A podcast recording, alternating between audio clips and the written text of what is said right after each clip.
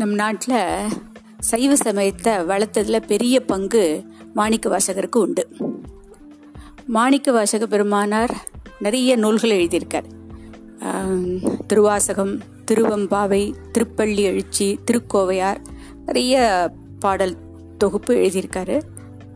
இதில் திருவாசகம் திருவாசகத்துக்கு உருகார், ஒரு வாசகத்துக்கும் உருகார் அப்படின்னு ஒரு சிறப்பு உண்டு. திருவாசகத்துக்கு திருவாசகத்தை படிச்சுட்டு ஒரு சொட்டு கண்ணீர் ஒருத்தருடைய கண்ணிலேருந்து வரலைன்னா அவன் மனுஷனாகவே இருக்க முடியாது அப்படிங்கிற கருத்து உண்டு. அப்போ ஏற்பட்ட ஒரு கல்லையும் கரைய வைக்கக்கூடிய தன்மை திருவாசகத்துக்கு உண்டு. இந்த திருவாசகம் எழுதிய மாணிக்க வாசகர் காலம், அவருடைய காலம் சரியாக தெரியல. அவர் அவரை பற்றி பெரிய புராணத்தில் சேக்கிழார் பெருமான் குறிப்பிடலை. அதனால் சேக்கிழாருக்கு முந்தின காலத்தை சேர்ந்தவராக அவர் இருக்க முடியாதுன்னு ஒரு எண்ணம் உண்டு. ஆனால் அப்பர், சம்பந்தர் இவர்கள் பாடிய தேவாரத்தில் நிறைய பரியாக்கின கதை ஒரு சின்னதாக அந்த சம்பவம் அதில் இடம்பெற்றிருக்கு. அதனால் அவர் அப்பர், ஞான சம்பந்தர், சுந்தரர் இவர்கள் காலத்தை சேர்ந்தவராக தான் இருக்கணுங்கிற எண்ணமும் உண்டு, ஒரு கருத்தும் உண்டு. இதில் எது நிஜம்ங்கிறது தெரியல. அதனால் அவருடைய காலம் சரியாக தெரியல நமக்கு. இவர் மதுரைக்கு பக்கத்தில் இருக்கிற திருவாதவூர் அப்படிங்கிற ஒரு ஊரை சேர்ந்தவர் இவர். அதனால் அவருக்கு பேரே திருவாதவூரார் அப்படின்னு தான் அவருடைய பேரே குறிப்பிடப்பட்டிருக்கு. அவருடைய சொந்த பெயர் என்னன்னு தெரியல. அதுக்கப்புறம் பிற்காலத்தில் மாணிக்க வாசகருங்கிற பேர் அவருக்கு சிவபெருமான் அவருக்கு கொடுத்தது. மதுரைக்கு பக்கத்தில் இருக்கிற வாதவூருங்கிற ஊரில் பிறந்தவர். சின்ன வயசுலேருந்தே ரொம்ப புத்திசாலி அவர். நிறைய நூல்களெல்லாம் உடனே படித்த அதை கிரகிச்சுக்கிற தன்மை உண்டு அவருக்கு. அவர் அதி புத்திசாலியாக இருந்ததுனால அப்போது அரசனாக இருந்த அரிமர்த்தன பாண்டியன் தன்னுடைய அமைச்சரவையிலேயே அவரை மந்திரியாக வச்சுக்கிறார். எதுவாக இருந்தாலும் மன்னன் அமைச்சர்கிட்ட ரொம்ப மதிப்பு உண்டு, அவரை கேட்டு தான் செய்வான். அந்த அளவுக்கு ரொம்ப திறமை உள்ளவராக இருந்தார் மாணிக்க திருவாதவூரார். ஒரு நாளைக்கு அரசன்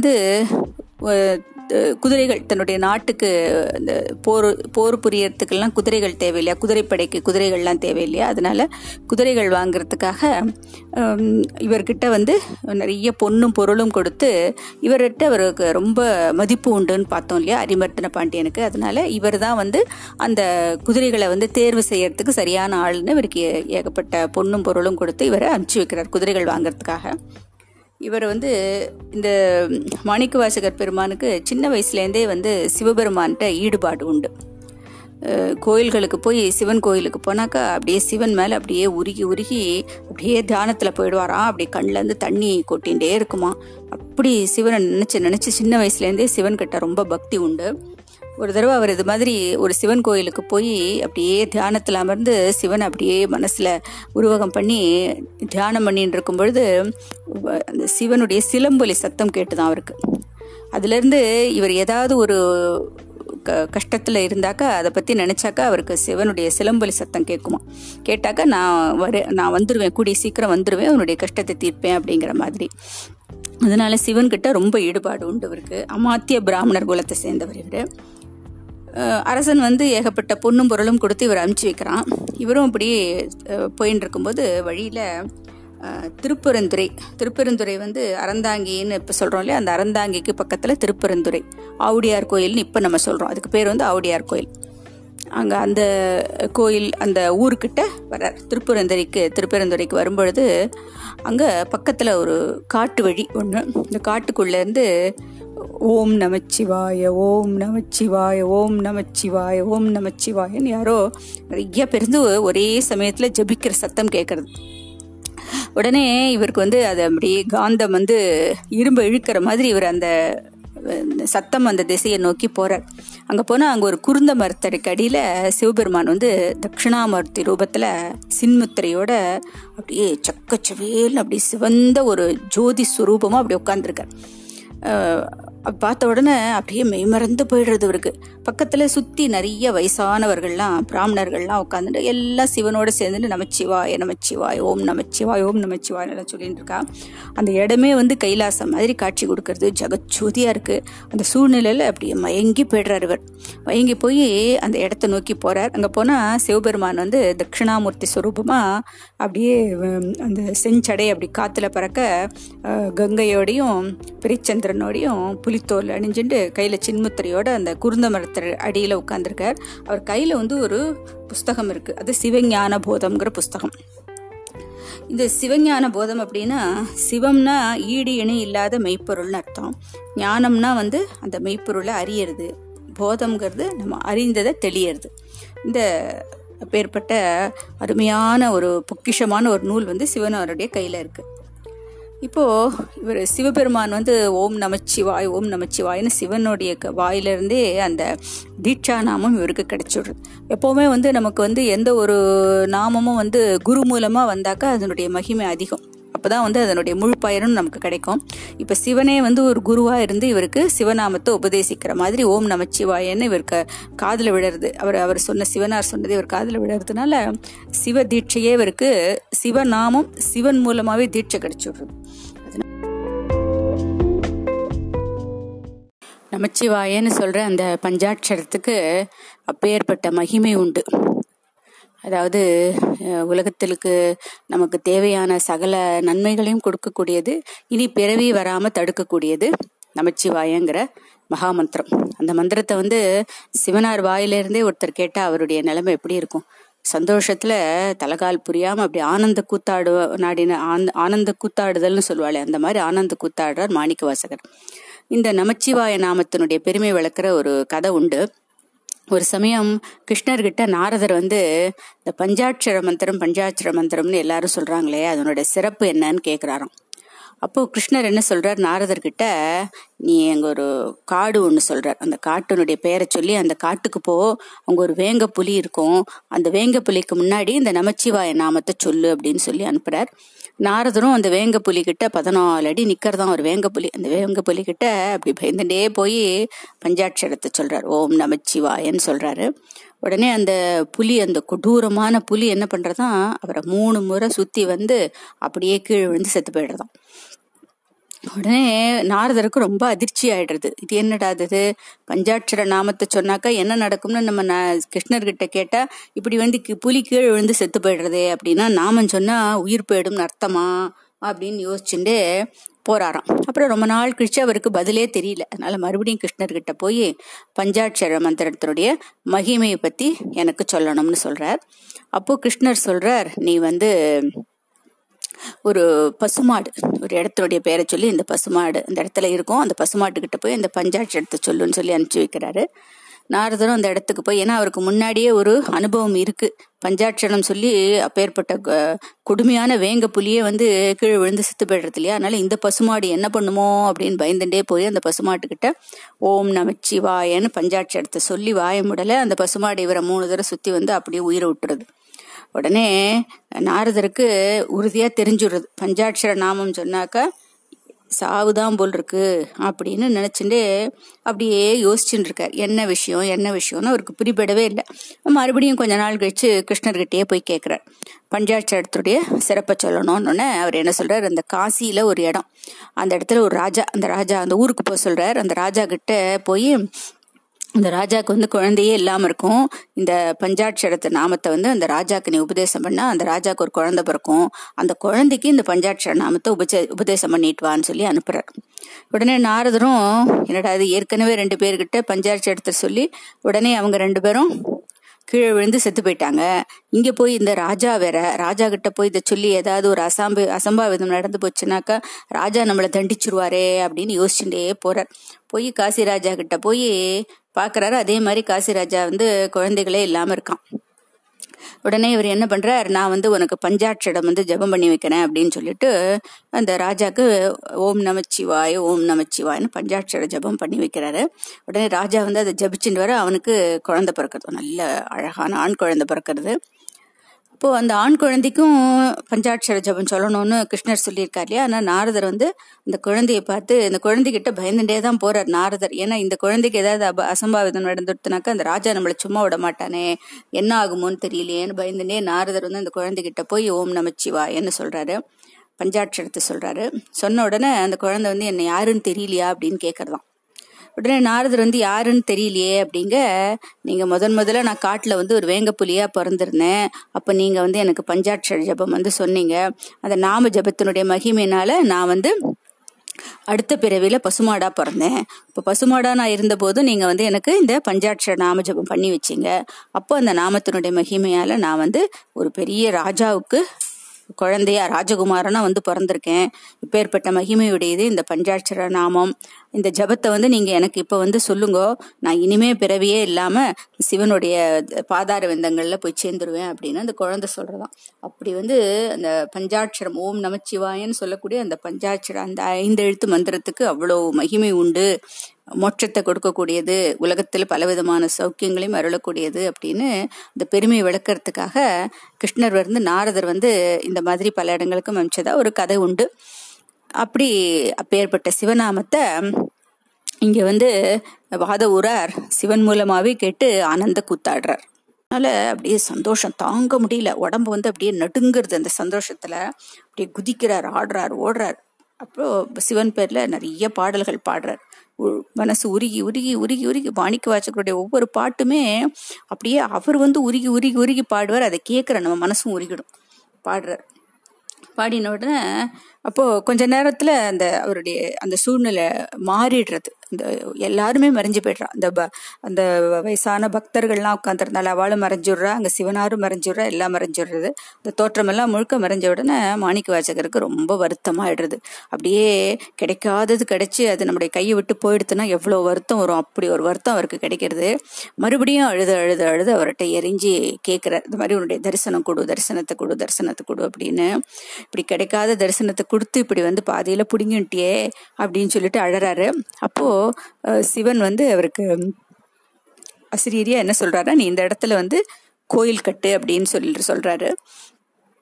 சரின்னு இவரும் வந்து தான் எதுக்கு வந்தோம், என்ன பண்ண போறோம், எதுவுமே அவருக்கு இப்ப இங்க மறந்து போயிடுத்து. குதிரைகள் வாங்க தானே ராஜா அவர் அனுப்பிச்சிருக்கான், அதுக்காக தானே வந்து பொண்ணு பொருள் எல்லாம் கையில நிறைய வச்சுருக்காரு, அதெல்லாம் அவருக்கு மறந்து போயிடுது. உடனே அந்த இடத்துல என்ன பண்றாரு, சிவனுக்கு அற்புதமான ஒரு கோயில் கட்டுறாங்க.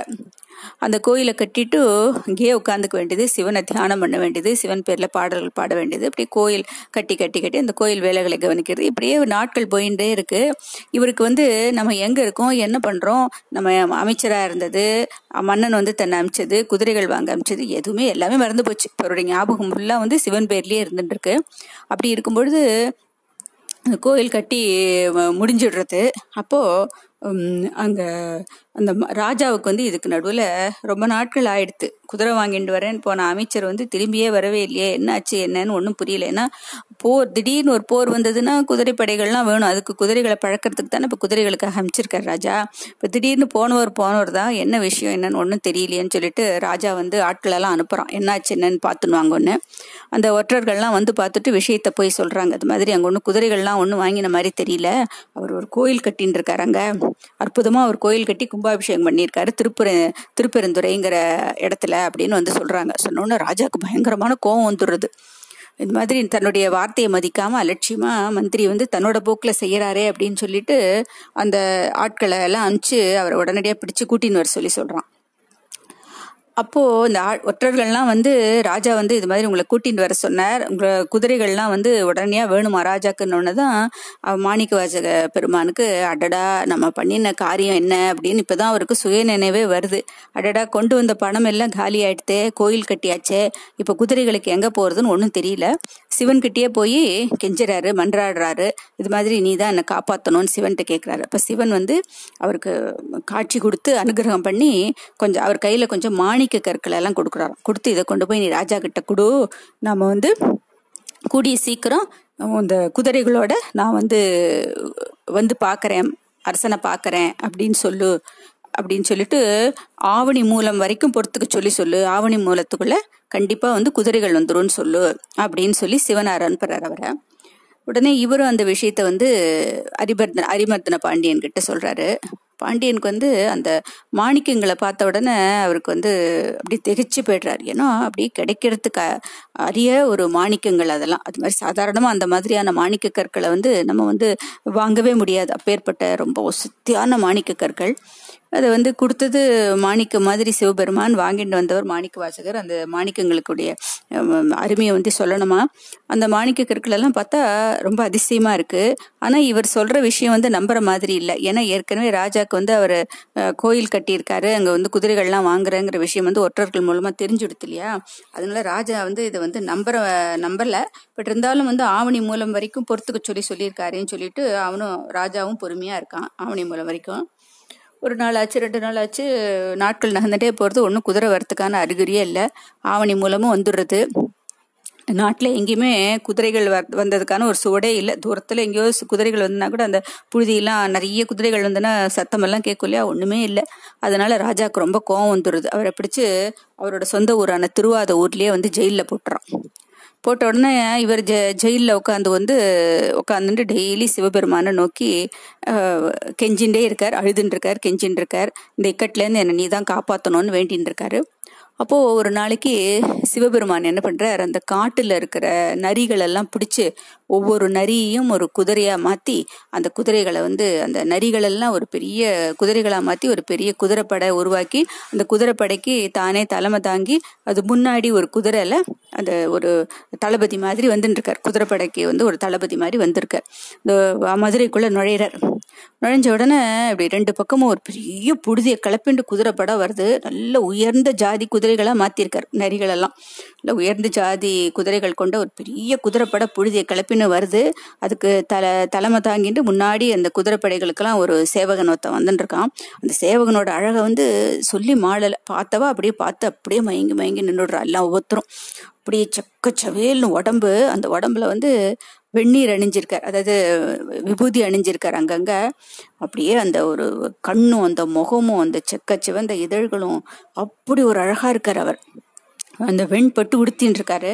அப்படியே பார்த்த கண்ணு எடுக்க முடியல. அப்படி ஒரு அழகோட அந்த சிவபெருமான் வந்து தலைமை தாங்கி வந்து அந்த குதிரைகளை வந்து மன்னன் கிட்ட ஒப்படைச்சிட்டு, இது பார், நீ வந்து கேட்டப்ப சொன்ன மாதிரி எல்லா குதிரைகளும் வந்துடுத்து, இந்த குதிரைகள்லாம் எல்லாம் சரியா இருக்கான்னு பார்த்துக்கோ, அப்புறம் வந்து இதுல குறை இருக்கு அப்படி இப்படின்னு என்கிட்ட சொல்லக்கூடாதுன்னு வேற சொல்றார். ஏன்னா நரிகளை தானே பிடிச்சி குதிரைகள் ஆக்கிட்டு வந்திருக்காரு, அதனால அவர் அப்படி சொல்றார். இப்பவே நல்லா சரியா பார்த்துக்கோ, அப்புறம் பின்னாடி ஏதாவது குறை சொல்லாது எங்கிட்ட அப்படின்னு சொன்னோன்னே ராஜாவுக்கு பார்த்தோன்னா ரொம்ப சந்தோஷமாயிடுறது. ஏன்னா எல்லாம் குறையே கண்டுபிடிக்க முடியாத உயர்ந்த ஜாதி குதிரைகளா இருக்கு ஒவ்வொரு குதிரையும். அதை பார்த்த உடனே ராஜாவுக்கு ரொம்ப சந்தோஷமாயிடுறது. உடனே அந்த குதிரைப்பட தாங்கின்னு வந்த அந்த சிவபெருமானுக்கு தன்னுடைய உடம்புல போத்தின்னு இருக்கிற ஒரு தங்க ஆடை, அது நிஜமாவே தங்கத்தில் பண்ணின ஆடை, அது அதை எடுத்து பரிசா கொடுக்குறாரு அரசன். அதை வந்து அந்த குதிரை சேவகன் என்ன பண்ணுறாராம், தன்னோட குதிரையெல்லாம் மேய்க்கிறதுக்காக ஒரு குச்சி வச்சுருப்பாங்களா, அந்த குச்சியில் எடுத்து வாங்கிக்கிறாராம். அதை பார்த்த உடனே ராஜாவுக்கு முகம் வந்து சின்னதாகிடுது அவமானத்தினால. அடடா, மரியாதையே தெரியலையே இவனுக்கு, இப்படி வந்து நம்மளை வந்து மதிக்காமல் இப்படி வந்து குச்சியில் வாங்கிக்கிறானேன்னு நினச்சிக்கிறாரு. அப்போ மாணிக்க வாசகருக்கு மட்டும் தெரியும் இந்த மாதிரி குதிரை தளபதியா வந்தவர் சிவனார்னு தெரியும். மற்றவங்களுக்கு பொறுத்த வரைக்கும் அவர் ஒரு குதிரை சிப்பந்தி. ஆனா மாணிக்க வாசகருக்கு மட்டும் அவர் சிவன்னு தெரியும். ரொம்ப சந்தோஷம் மனசெல்லாம். ஆகா, இத்தனை பேருக்கு அப்படியே குதிரை சிப்பந்தி வந்து எல்லாரையும் அப்படி ஒரு பார்வை பாக்குறாரு. அங்க அமைச்சரவையில இருந்தவங்க மன்னன் உட்பட எல்லாரையும் பாக்குறாரு. உடனே மாணிக்க வாசகர் நினைச்சுக்கிறாரு, ஆகா அத்தனை பேருக்கும் இனிமேல் ஜென்மா கிடையாது, எல்லாருக்கும் மோட்சம் தான், சிவனோட கண் பார்வை கிடைச்சுடுத்தே, தீட்சை கிடைச்சுடுத்தே எல்லாருக்கும் ரொம்ப சந்தோஷப்படுறாரு. அப்போ ராஜா வந்து இது மாதிரி தனக்கு அவமரியாதைன்னு நினைக்கும் பொழுது சமாதானப்படுத்துறார் மாணிக்க வாசகர். அதாவது இது அவங்க ஊர் வழக்கம், அது அவங்க அப்படிதான் வாங்கிப்பாங்கன்னு சொல்லி சமாதானப்படுத்துறாரு. அதுக்கப்புறம் சிவனார் மாயமா மறைஞ்சு போயிடுறாரு. அன்னைக்கு ராத்திரி என்னாச்சு, இந்த குதிரைகள்லாம் வந்து ஒரு லாயத்துல கட்டியிருப்பாங்க இல்லையா, இந்த குதிரைகள்லாம் மறுபடியும் ராத்திரியான ஒன்னா நிறையா மாறி அங்கே ஏற்கனவே குதிரை லாயத்துல கட்டியிருக்கிற குதிரைகள் எல்லாமே கட்டிச்சு கொண்டுட்டு எல்லாம் காட்டுக்கு ஓடி போயிடுறது. அடுத்த நாள் காத்தால குதிரை லாயத்துல வந்து குதிரைகள் எல்லாம் பார்க்கணும்னு ராஜா ஆசையா வந்து பார்த்தா எல்லாம் ஒன்றுமே இல்லை. இருக்கிற குதிரைகள்லாம் எல்லாம் செத்து கிடக்கிறது, எல்லாம் கடிச்சு போட்டிருக்கு. எங்கே பார்த்தாலும் ரத்த ஆறா ஓடின்னு இருக்கு, ஒரு குதிரையை கூட காணோம். உடனே ராஜாவுக்கு பயங்கர கோபம் வந்துடுறது. நீ வந்து ஏமாத்திட்ட அப்படின்னு சொல்லிட்டு கடுமையான தண்டனை கொடுக்கணும், மாணிக்க வாசகர்னு சொல்லிடுறார். சொன்ன உடனே இப்போ இந்த மாணிக்க வாசகருங்கிறது பேர் சிவபெருமான் கொடுத்தது. திருவாதவூராருங்கிறது அவரோட பேர். இவர் முதல்ல அந்த காட்டுக்குள்ள சிவபெருமானை பார்த்துட்டு அந்த ஓம் நமச்சிவாயங்கிற நாமம் கேட்டு போய் பார்க்குறார் இல்லையா, அப்போ ஆடி ஓடி பாடுறாரு. அப்போ அவருடைய வார்த்தைகள் ஒன்னொன்னு மாணிக்க மாதிரி இருக்குன்னு சொல்லிட்டு சிவபெருமானே அவருக்கு மாணிக்க வாசகர், மாணிக்க மாணிக்கமா அவனுடைய ஒரு ஒரு வார்த்தையும் இருக்கு, அதனால உனக்கு மாணிக்க வாசகருங்கிற பட்ட பேர் நான் கொடுக்குறேன் அப்படின்னு சொல்லி அவரே கொடுத்த பேர் தான் அந்த மாணிக்க வாசகருங்கிறது. இந்த மாணிக்க வாசகர் ராஜா தண்டிக்கணும்னு நினைக்கிறான், இப்படி நம்மளை ஏமாத்திட்டா இருப்பார் இவர் அப்படின்னு. அதனால வைகை ஆத்து மணல் குதிக்கிறது. அப்போ கடுமையான கோடை காலம். இந்த வைகை ஆத்து மணல்ல இவரை நிக்க வச்சு இவரை பெரம்படி கொடுங்க இவருக்கு அப்படின்னு சேவகர்களுக்கு ஆணையிடுறான். உடனே அவரை அந்த கடுமையான வெயில்ல வைகை ஆத்து மணல்ல அவரை நிக்க வச்சு சேவகர்கள் சாட்டையடி கொடுக்குறாங்க. அவருக்கு அடி விழ விழ விழ வலியில துடிக்கிறார் மாணிக்க வாசகர் பெருமான்.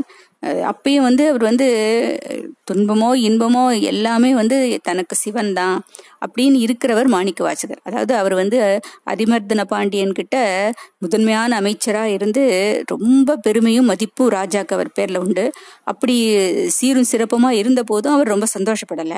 இப்போ ராஜா தன்னை மணல்ல நிக்க வச்சு, கொதிக்கிற மணல்ல நிக்க வச்சு சாட்டி அடி கொடுக்க சொன்ன போதும் அவர் வருத்தமும் படலை. ரொம்ப எப்பவுமே அவருடைய நினைப்புல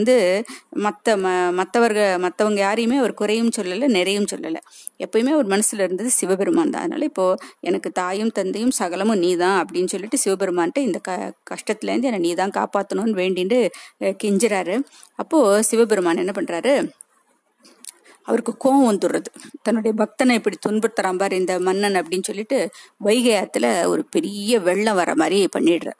வைகை ஆற்றுல வெள்ளம் கரை புரண்டு ஓடுறது, ரெண்டு கரையிலையும் கரை புரண்டு ஓடுறது, கரை உடஞ்சி உள்ளெல்லாம் வர ஆரம்பிச்சுடுறது தண்ணி. உடனே ராஜா என்ன பண்ணுறான், இந்த தண்ணியை கட்டுப்படுத்தி நிறுத்தி வைக்கணும் அப்படின்னா மண் போட்டு நிற்கணும், எல்லா பக்கத்துலேயும் மண்ணை போட்டு போட்டு போட்டு தண்ணியை நிறுத்தணும் இல்லையா. அதனால என்ன பண்ணுறான், ஒரு வீட்டுக்கு ஒருத்தர் மண்ணை இந்த வைகை ஆற்றுல நீரில் போட்டு இந்த வைகை ஆற்றினுடைய அந்த வேகத்தை கட்டுப்படுத்துறதுக்காக ஒவ்வொருத்தரும் ஒரு வீட்டுக்கு ஒருத்தர் அந்த மணலை கொண்டு அந்த நதியில் போட்டு போட்டு அந்த வெள்ளத்தை கட்டுப்படுத்தணும், அதனால வீட்டுக்கு ஒருத்தர் வரணும்னு ஆணை பேரை பிரிச்சுடுறான் மன்னன். அது மாதிரி ஒவ்வொருத்தர் வீட்டிலேருந்து ஒவ்வொருத்தர் இந்த அந்த அணை கட்டுற மாதிரி மண்ணை அள்ளி அள்ளி போட்டு அந்த வேகத்தை தடுத்து, இந்த நதியோட வேகத்தை தடுத்து அதுக்கு ஒரு அணை கட்டுற மாதிரி பண்ணணும்னு சொல்லிட்டு ஒவ்வொருத்தர் வீட்டிலேருந்து ஒவ்வொருத்தர் வர சொல்லி சொல்கிறான். இப்போ அந்த வைகை ஆற்று ஓரமாகவே வந்தின்னு ஒரு வயசான கிழவி, அவளுக்கு சிவபெருமான் பேரில் ரொம்ப பக்தி அதிகம். தினமும் சிவபெருமானை வணங்காமல் அவள் தன்னுடைய இந்த புட்டு வைக்கிறது தான் அவளோட வேலை. அந்த புட்டு வைக்கிற வேலைக்கு அவள் சிவபெருமானை வேண்டிக்காமல் அவள் வரமாட்டான். சிவபெருமானுக்கு கொஞ்சம் நிவேதனம் எடுத்து வைக்காம புட்டு வைக்கவும் மாட்டா. சகலமும் சிவபெருமானாவே நினைச்சு வணங்கின்னு இருக்கிறவ அந்த வந்தி. அந்த வந்திக்கு அனுகிரகம் பண்ணணும்னும் இந்த மாணிக்க வாசகரோட பெருமையை உலகத்துக்கெல்லாம் தெரியப்படுத்தணும்னு சிவபெருமானே வரார். ஒரு சாதாரண கூலியாள் மாதிரி வரார், தலையில ஒரு கூடையை கவுத்துண்டு வர்றாரு. குதிரைக்கு ரொம்ப அந்த அந்த கூடை ரொம்ப பெருமைப்பட்டுதான். ஆஹா, சிவபெருமானுடைய இந்த கங்கையும் பிறைச்சந்திரனும் அப்புறம் விஷ்ணு பிரம்மாவுக்கு கூட அடிமுடி தேடி கிடைக்க முடியாத அந்த சிவனுடைய முடி மேல நம்ம இருக்கமே அது அப்படின்னு சொல்லிட்டு அந்த கூடைக்கு ரொம்ப பெருமையா இந்த கூடையை கவுத்துன்னு வர்றாரு. பாட்டு பாடிண்டே வர்றார், சுகமா வேடிக்கை பார்த்துன்னு வர்றாரு. என்னை யாராவது கூலி கொடுத்து என்னை வேலைக்கு வச்சுக்கிறவங்க உண்டா அப்படின்னு கேட்டுட்டே பாடிகிட்டே வர்றாரு. அதாவது முதல்ல கூலி கொடுத்து வேலை வாங்கணுமா, அப்படி பாடிகிட்டே வர்றாரு அவர். அப்போது இந்த வந்திங்கிற கிழவிக்கிட்ட வர்றாரு, இது மாதிரி உனக்கு ஏதாவது வேலை இருந்தால் எனக்கு கொடு, நான் செய்கிறேன், அதுக்கு பதில் நீ எனக்கு கொஞ்சம் புட்டு கொடுத்தா போரும் அப்படின்னு சொல்கிறாரு. அப்போது அந்த கிழவி அப்போ என்ன நினைச்சுட்டு இருக்கா அப்படின்னா, இந்த ஒரு வீட்டுக்கு ஒருத்தர் வரணும்னு சொல்லிட்டு ராஜா உத்தரவு போட்டிருக்கான் இல்லையா, அவளுக்கு யாரும் கிடையாது, அவளுக்கு வயசாயிடுத்து, அவளாலையும் போக முடியாது. அதனால ராஜா போட்ட உத்தரவுப்படி நம்ம யாரு அனுப்புறது அப்படின்னு அவ யோசிச்சுட்டு இருக்கா. அப்போ கரெக்டா இவர் வர சிவபெருமான் வர இது மாதிரி உனக்கு பதிலாக நான் வந்து அந்த மண் சுமந்து கொட்டுற வேலையை நான் செய்கிறேன். வைகை ஆற்றுல வந்து மண்ணை சுமந்து கொட்டுற வேலை, அணைக்கட்டுற வேலையை நான் வந்து உனக்கு உதவி பண்ணுறேன். அதனால் அதுக்கு பதிலாக நீ வந்து எனக்கு புட்டு கொடுத்துட்டா போகிறோம் அப்படின்னு சொல்கிறேன். அதுலேயும் உதிர்ந்து போன புட்டை மட்டும் கொடுத்தா போகிறோம், உதிராத புட்டெல்லாம் வந்து நீ மற்றவங்களுக்கு விற்றுக்கோ அப்படின்னு சொன்னோடனே ஒரு அக்ரிமெண்ட் போட்டுன்றாரு. உடனே வந்து வந்திக்கு ரொம்ப சந்தோஷம், சரின்னு அவளும் ஒத்துக்கிறா. இப்போ எடுக்கும்போது புட்டை எடுக்கும்பொழுது எல்லா புட்டுமே உதிர்ந்து போயிட்டோம். ஏன்னா அந்த புட்டு நினைக்கிறதான் வந்து உதிர்ந்து போயிட்டாக்கா நம்ம வந்து சிவபெருமானுக்கு உணவாக போயிடுவோம், அதை நிவேதனமாகவே போயிடுவோம். உதிராமல் இருந்தோம்னா மனுஷங்களுக்கு தானே போவோம் அப்படின்னு நினச்சிட்டு புட்டெல்லாம் தானே உதிர்ந்து போயிட்டான். அது மாதிரி அந்த புட்டெல்லாம் நல்லா வாங்கி சாப்பிட்றாரு சிவபெருமான். அதுக்கப்புறமா அந்த கூடையை எடுத்துகிட்டு போகிறார். அங்கே போயிட்டு அந்த கடலுக்கு வைகை ஆற்றுக்கிட்ட போனோடனே அந்த வைகை ஆற்று தண்ணியில் வந்து அந்த கூடையை தூக்கி போட்டுறாராம்.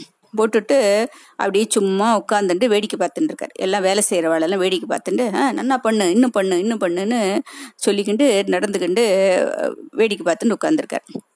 உடனே கூட இருக்கிறவங்களுக்குலாம் ரொம்ப எரிச்சல் வந்துடுறது. இவர் என்ன இவர் ஒரு வேலையும் செய்யவும் இல்லை, நம்மகிட்ட வந்து நீனும் நன்னா வேலை பண்ணு, நல்லா வேலை பண்ணு, நம்மளே எல்லாம் வேலை வாங்கிட்டு இங்கே வந்து படுத்துட்டு தூங்கிட்டு இருக்காரே அப்படின்னு சொல்லிட்டு அவங்களுக்கெல்லாம் வந்து ரொம்ப எரிச்சலும் கோபமும் வருது. உடனே அவங்க வந்து இந்த விஷயத்தை வந்து ராஜா கிட்ட போய் சொல்லிடுறாங்க.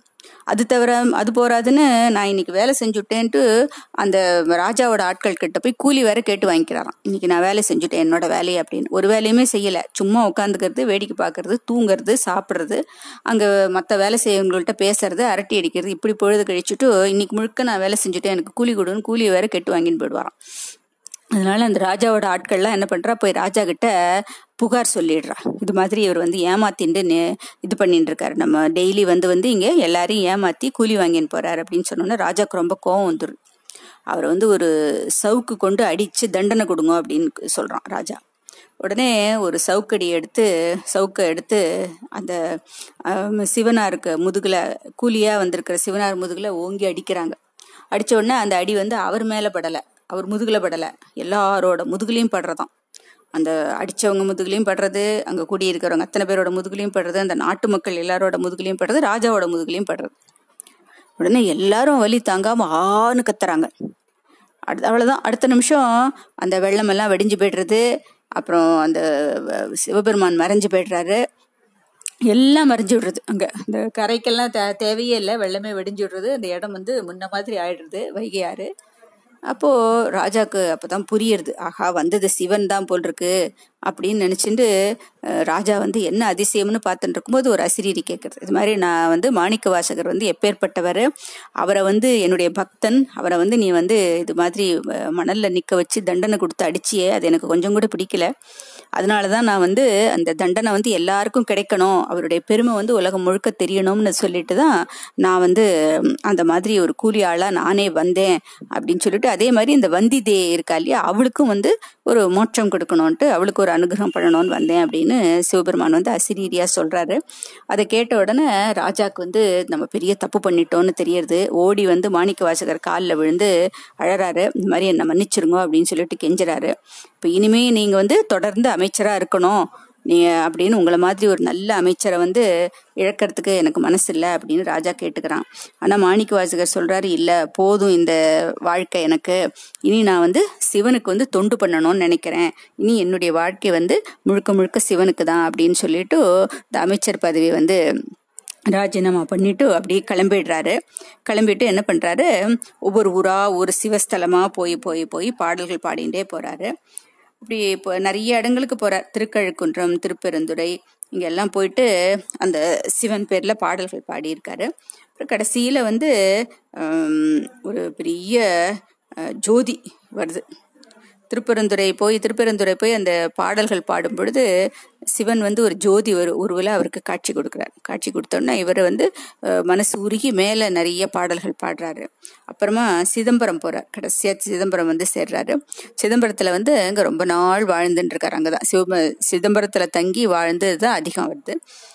அப்போது ஒரு நாளைக்கு வந்து சிவபெருமான் அவர்கிட்ட கடைசி நாள் தோன்றி, அந்த சிவபெருமான் அவர் முன்னாடி தோன்றி அவரை வந்து திருவாசகம் எழுதி வாங்குறாரு அவர்கிட்டேருந்து. அதாவது இவர் வந்து பாடல்கள் பாட, மாணிக்க வாசகர் பாடல்கள் பாட, அதை வந்து ஒரு ஏட்டில் வந்து சிவபெருமானை எழுதினாராம். அது ஆணிமகம். ஆணிமகம் தான் மாணிக்க வாசகர் முக்தி அடைஞ்ச நாள். அதுக்கு முதல் நாள் ராத்திரி முழுக்க முழுக்க உட்காந்துட்டு சிவபெருமானே ஏட்டில் எழுதுறார். இவர் பாட பாட பாட பாட 658 செயலையும் அவரே சிவபெருமான் எழுதுறார். அதனால அப்பேற்பட்ட பெருமை அந்த திருவாசகத்துக்கு உண்டு. அதாவது சிவபெருமானே தன்னுடைய கைப்பட தானே உட்கார்ந்து எழுதணும்னா அப்போ எப்பேற்பட்ட பெருமை இருக்கணும் அந்த திருவாசகத்துக்கு. அப்படிப்பட்ட பெருமையுடைய திருவாசகத்தை பாடிய மாணிக்க வாசகர் எப்பேற்பட்ட பேறு பெற்றவர், எப்பேற்பட்ட ஒரு தவசி அவர், தவமுடியவர் அவர். அதெல்லாம் அப்போது அதில் இவர் அதில் 658 பாடல்கள் பாடியிருக்கார் இல்லையா திருவாசகத்தில். பாடிட்டு அதுக்கப்புறம் ஆணி மகத்தில் அவர் சிவனோட 2.5 கலந்துடுறாரு. இப்போ சிவபெருமான் எழுதினது சிவபெருமான் எழுதி அதில் கையெழுத்தும் போட்டிருக்காராம் அந்த பாடல்கள் தொகுப்பில், அந்த ஏட்டில்.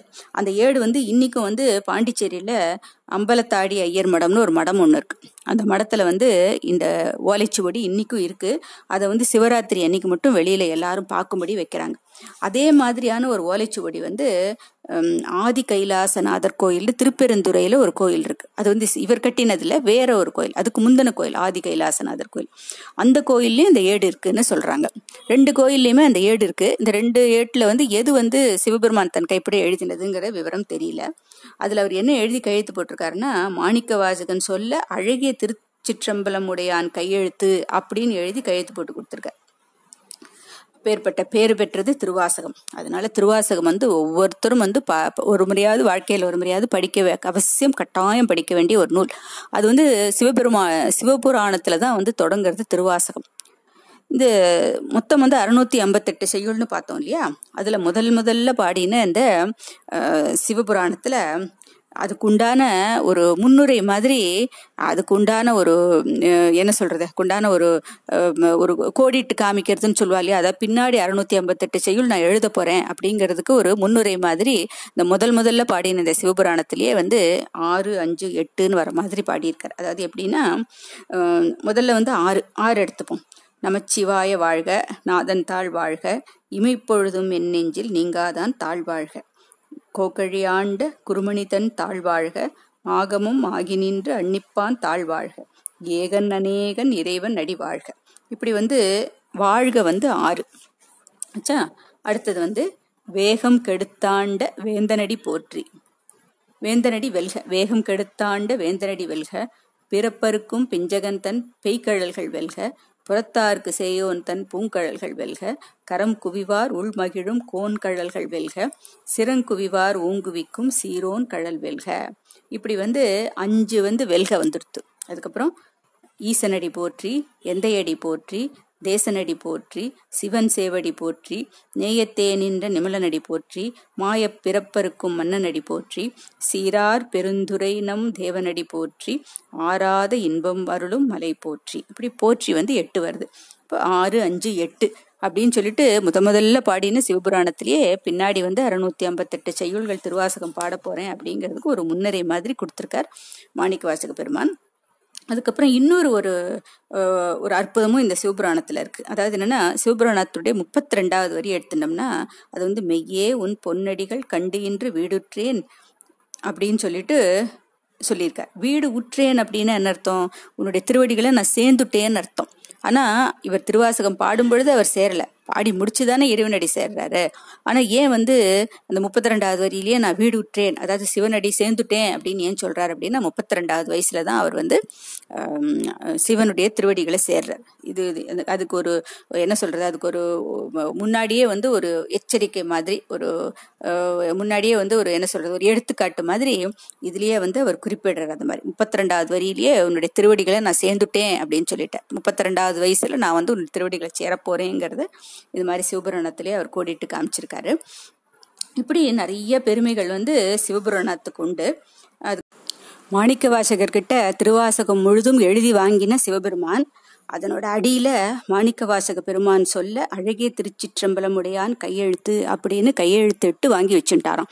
அந்த கையெழுத்து பிரதி இன்னைக்கும் பாண்டிச்சேரியில இருக்கு, பாண்டிச்சேரி மடத்துல இருக்கு அப்படின்னு பார்த்தோம். அப்பேற்பட்ட பெருமையுடையது திருவாசகம். இந்த திருவாசகத்தினுடைய ஒரு பிரதியை சிவபெருமான் தனக்குன்னு எடுத்து வச்சுருக்காராம். ஏன்னா பிற்காலத்தில் ஊழி காலத்துல இந்த உலகம் முழுக்க சிவபெருமான்கிட்ட போய் ஒடுங்கும் பொழுது ஜீவராசிகளே இல்லாம போயிடும் இல்லையா? அப்போ சிவபெருமானுக்கு வேலையே இல்லாம போயிடும். ஏன்னா ஜீவராசிகள் இருந்தா தானே ஜீவராசிகளை வந்து ஆக்கிறது, காக்கிறது, அழிக்கிறதுங்கிற முத்தொழில் வந்து பெருமானுக்கு இருக்கு. ஜீவராசிகள் எல்லாம் அவர்கிட்ட போய் ஒடுங்கின உடனே அவருக்கு வேலை இல்லாம போயிடும் இல்லையா? அப்போ அந்த பொழுதை வந்து பயனுள்ளதா கழிக்கிறதுக்காக இந்த திருவாசகத்தினுடைய ஒரு பிரதி எடுத்து வச்சுருக்காராம். இந்த திருவாசகத்தை படிச்சு படிச்சு படிச்சு இன்பத்தேன்ல கழிப்பெய்து இருப்பார் போல் இருக்கு. அதுக்காக தனக்குன்னு ஒரு பிரதி எடுத்து வச்சுருக்கார் அப்படின்னு ஒரு குறிப்பு வந்து திருவாசகத்துல வருது நமக்கு. அது திருவாசகத்தினுடைய பெருமையை சொல்றதுக்கு இந்த ஒன்றே போதும் இல்லையா? அதுக்கப்புறமா வந்து இந்த திருவாசகத்தினுடைய பெருமையை விளக்கும் விதமாக ஒரு காப்புச்செயல் இருக்கு. அந்த காப்புச்செயல் என்ன அப்படின்னாக்கா, தொல்லையிரும் பிறவி சூழும் தலை நீக்கி அல்லலறுத்து ஆனந்தம் ஆக்கியதே எல்லை மறுவா நெறியளிக்கும் வாதவூர் எங்கோன் திருவாசகம் என்னும் தேன் அப்படிங்கிறத அந்த காப்புச்செயல். அதாவது இந்த நமக்கு ரொம்ப ரொம்ப ரொம்ப தொல்லையை கொடுக்கக்கூடியது என்ன? இந்த பிறவி. மறுபடி பிறவி இல்லையா? வேறு விதமான பிறப்புகளில் நம்ம மாறி பிறந்துட்டே இருக்கோம். அந்த பிறவியை வந்து முழுவதுமா அறுத்து எரியக்கூடிய தன்மை வந்து திருவாசகத்துக்கு உண்டு. அதுவும் இல்லாமல் வேற வழியில் அப்படி பிறந்துட்டாலும் அந்த பிறவியில் வரக்கூடிய துன்பங்களை எல்லாம் நீக்கி நமக்கு ஆனந்தத்தை அருளக்கூடியது திருவாசகம். அது திருவாசகம் வந்து தேனை விட தித்திப்பானது அப்படிங்கிற மாதிரியான ஒரு காப்புச்செயல் வந்து இந்த திருவாசகத்தினுடைய பெருமையை குறித்து எழுதப்பட்டுள்ளது. அதில் திருவாசகத்தினுடைய ஒவ்வொரு வார்த்தையிலையும் அந்த திருப்பெருந்துறை சிவனை வந்து பற்றி பாடாமல் இருக்கவே மாட்டார் வாதவூரார். ஏன்னா இந்த அந்த திருப்பெருந்துறை சிவன் தானே அவரை வந்து முதலாக காட்டுக்குள்ளே இருந்து அவரை வந்து தன் பக்கம் கவர்ந்து இழுத்து அவரை ஆட்கொண்டு அவருக்கு அனுகிரகம் பண்ணி கோயில் கட்ட வச்சு அவரை வந்து தன்னுடைய திருவடைய நிழல்லையே சேர்த்துட்டார் இல்லையா? திருவாசகமும் பாட வச்சு தன்னுடைய திருவடைய நிழலில் சேர்த்துட்டுருக்கார் சிவபெருமான். அதனால் அந்த திருவாசகம் முழுக்கவுமே திருப்பி அந்த திருப்பெருந்துறை சிவனை வந்து புகழ்ந்து பாடுவார். எப்படி வந்து அப்பர் பெருமானுக்கு வீரட்டானேஸ்வரரோ, சீர்காழி பெருமான் ஞான சம்பந்தருக்கு தோணியப்பரோ, அது மாதிரி வந்து நம்ம மாணிக்க வாசக சுவாமிக்கு திருப்பெருந்துறை சிவன் வந்து அவ்வளவு பிரியம், உயிர் அது அவருக்கு. அந்த திருப்பெருந்துறை சிவன் தான் வந்து அவர் முழுக்க திருவாசகத்தில் பேசியிருக்கார். அவர் பெருமை தான் பாடியிருக்காரு. அவருடைய சொந்த ஊரான திருவாதவூர் வந்து ஒரே ஒரு இடத்துல தான் திருவாசகத்துல வருது. அது எங்கன்னா அவர் வந்து திருவாதவூர் சிறையில வந்து ராஜா போடுறான் இல்லையா, அவர் குதிரைகளை கொண்டு வரலங்கிறதுக்காக, அந்த ஒரு இடம் தான் வந்து திருவாசகத்துல அந்த அவருடைய சொந்த ஊரான திருவாதவூர் குறிப்பிடப்பட்டுள்ளது. மற்றபடி எல்லா இடத்துலையுமே திருப்பெருந்துறை சிவனை தான் வந்து புகழ்ந்து பாடுறார். இப்படி பெருமையுடைய இந்த திருவாசகத்தினுடைய பெருமையை மென்மேலும் விளக்கிறதுக்கு இன்னும் சில சம்பவங்கள் உண்டு. 1943 தேவகோட்டையை சேர்ந்த திண்ணப்ப செட்டியாருங்கிறவர் வந்து இந்த திருவாசகத்தினுடைய 658 செயலையும் ஒரு வெள்ளித்தட்டில் பொறிச்சு அதை வந்து தங்கமுலாம் பூசி தன்னோட போல்ட்டு நட்டெல்லாம் போட்டு நல்லா முடுக்கி அதை வந்து தன்னுடைய பூஜை அறையில வச்சு இன்னைக்கும் பூஜை பண்ணிட்டு இருக்காங்க. அந்த அவருடைய பரம்பரையில வந்தவா இன்னும் அவர் அன்னைக்கு வச்சு பூஜை பண்ணார். அதை இன்னைக்கும் வந்து அப்படியே தொடர்ந்து அந்த பரம்பரையை சேர்ந்தவர்கள் இன்னமும் பூஜை பண்ணிட்டு இருக்காங்க. அப்பேற்பட்ட பெருமையுடையது, சிவனுக்கு நிகரான பெருமையுடையது திருவாசகம். இன்னொரு உதாரணம் என்னன்னா, ஜி.யு. போப். இவர் வந்து இங்கிலாந்து நாட்டை சேர்ந்தவர். இவர் ஒரு தமிழ் கல்லூரியில் தமிழ் தெலுங்கு ரெண்டுத்துக்கும் பேராசிரியராக இருக்கார். அவரை வந்து 1893 இவர் வந்து இந்தியா வந்திருக்கார். அப்போது அவருடைய அந்த கல்லூரியினுடைய முதன்மையாளர் அவர்கிட்ட ஒரு திருக்குறள், திருவாசகம் இந்த ரெண்டு புஸ்தகங்களையும் கொடுத்து படிக்க சொல்லியிருக்கார். அதை முழுக்க படித்து அப்படியே மெய்மறந்து போயிட்டாராம் ஜி.யு. போப். உடனே அந்த கல்லூரி முதல்வர் வந்து அவர்கிட்ட, நீங்கள் ஏன் இதை வந்து ஆங்கிலத்தில் மொழிபெயர்க்கக்கூடாது அப்படின்னு கேட்குறார். அதுக்கு ஜி.யு. போப் சொல்கிறார், எனக்கு அதாவது 1893 எனக்கு அப்போ வந்து 73 வயசு ஆயிடுத்து. இனிமே அந்த 658 செய்யுளையும் வந்து மொழிபெயர்ப்பு செய்தானே எனக்கு அதுக்கு என்ன சாகா வரமா கடவுள் எனக்கு கொடுத்துருக்கார், என்னுடைய ஆயுசு அவ்வளோ காலம் இருக்குமா என்னன்னு தெரியலையே அப்படின்னு சொல்ல, இந்த கல்லூரி முதல்வர் சொன்னாரா, நீங்கள் வந்து இந்த மொழிபெயர்ப்பு செய்கிற வேலையை வந்து இன்றைக்கே ஆரம்பிங்கோ, நிச்சயமாக வந்து இது முடிக்கிற வரைக்கும் காலன் உங்களை நெருங்காமல் சிவபெருமான் காத்தருள்வார் அப்படின்னு சொன்னாராம். அவருடைய வாக்கு சத்திய வாக்கு ஆச்சு. அதே மாதிரி 1900 7 வருஷங்கள் கழித்து ஜி.யு. போப் அத்தனை செய்யுளையும் வந்து ஆங்கிலத்தில் மொழிபெயர்த்தார். 24/4/1900 அன்னைக்கு அவருக்கு 80வது வயது பூர்த்தியாகி அதை விழா சிறப்பாக நடந்தது. அதே விழாவில் அவருடைய இந்த ஆங்கில பொழிப்புரையும் வெளியிடப்பட்டுள்ளது. இந்த ஆங்கில பதிப்புரை தயாராகின்ற சூழ்நிலையில் ராமசுப்பய்யர் அப்படிங்கிறவர் என்னன்னா ஒரு பிட்டு நோட்டீஸ் மாதிரி எல்லா இடத்துலையும் பிரதிகள், அதாவது பிட்டு நோட்டீஸுங்கிற சின்ன சின்ன பிரதிகளை எல்லா இடத்துக்கும் அனுப்பிச்சு வச்சாராம். என்னன்னா 500 பிரதி இந்த ஆங்கில மொழிபெயர்ப்பு செஞ்சிருக்கார் ஜி.யு. போப். திருவாசகம் முழுமையும், திருவாசகம் ஒரு முறை படித்தாலே மோட்சத்தை கொடுக்கக்கூடியது, அப்பேற்பட்ட திருவாசகத்தை நீங்கள் எல்லாரும் படித்து ஆனந்தம் அடையணும், அதனால 500 பிரதி 5000 ரூபாய் அப்படின்னு சொல்லிட்டு, அதாவது ஒரு பிரதி 10 ரூபாய்ங்கிற வகையில் அவர் விலை வச்சு அந்த அத்தனை பிரதிகளையும் வாங்கி அத்தனை பிரதிகள் அச்சிட்டு தமிழ்நாடு முழுக்க அதனுடைய பிரதிகளை அனுப்பிச்சாராம். அது அத்தனையும் அண்ணாமலை செட்டியாருங்கிறவர் 5000 ரூபாய் கொடுத்து அத்தனை பிரதிகளையும் 500 பிரதிகளையும் வாங்கிட்டு எல்லாருக்கும் இலவசமாகவே கொடுத்தாராம். இப்படி எல்லாம் திருவாசகத்தினுடைய பெருமையை அவர்கள்லாம் பரப்பியிருக்கார்கள். அப்பேற்பட்ட திருவாசகம் இந்த 658 செய்யுளை கண்ணில் கண்ணீர் மல்காமல் யாராலையும் படிக்கவே முடியாது. எப்பேற்பட்ட கஷ்டம் வந்தாலும் அந்த கஷ்டங்கள் சிவபெருமான அனுகிரகத்தால் நிச்சயமாக நிவர்த்தியாகும். இது சத்தியவாக்கு. இதை அனுபவத்தில் நிறைய பேர் உணர்ந்திருக்காங்க. இது அதாவது ஆன்மீகம்ங்கிறது கடவுளை அறியறதில்லை, கடவுளோடைய நேரடியாக பேசக்கூடியது, கடவுளை பற்றி பேசுறது கிடையாது, கடவுளோடைய பேசக்கூடியது ஆன்மீகம். அப்பேற்பட்ட கடவுளோடு பேசக்கூடிய அந்த அனுபவம் நமக்கு நிச்சயமாக திருவாசகத்தை கண்ணீர் மெல்க படிக்கும் பொழுது கிடைக்கும்ங்கிறது அனுபவபூர்வமான உண்மை.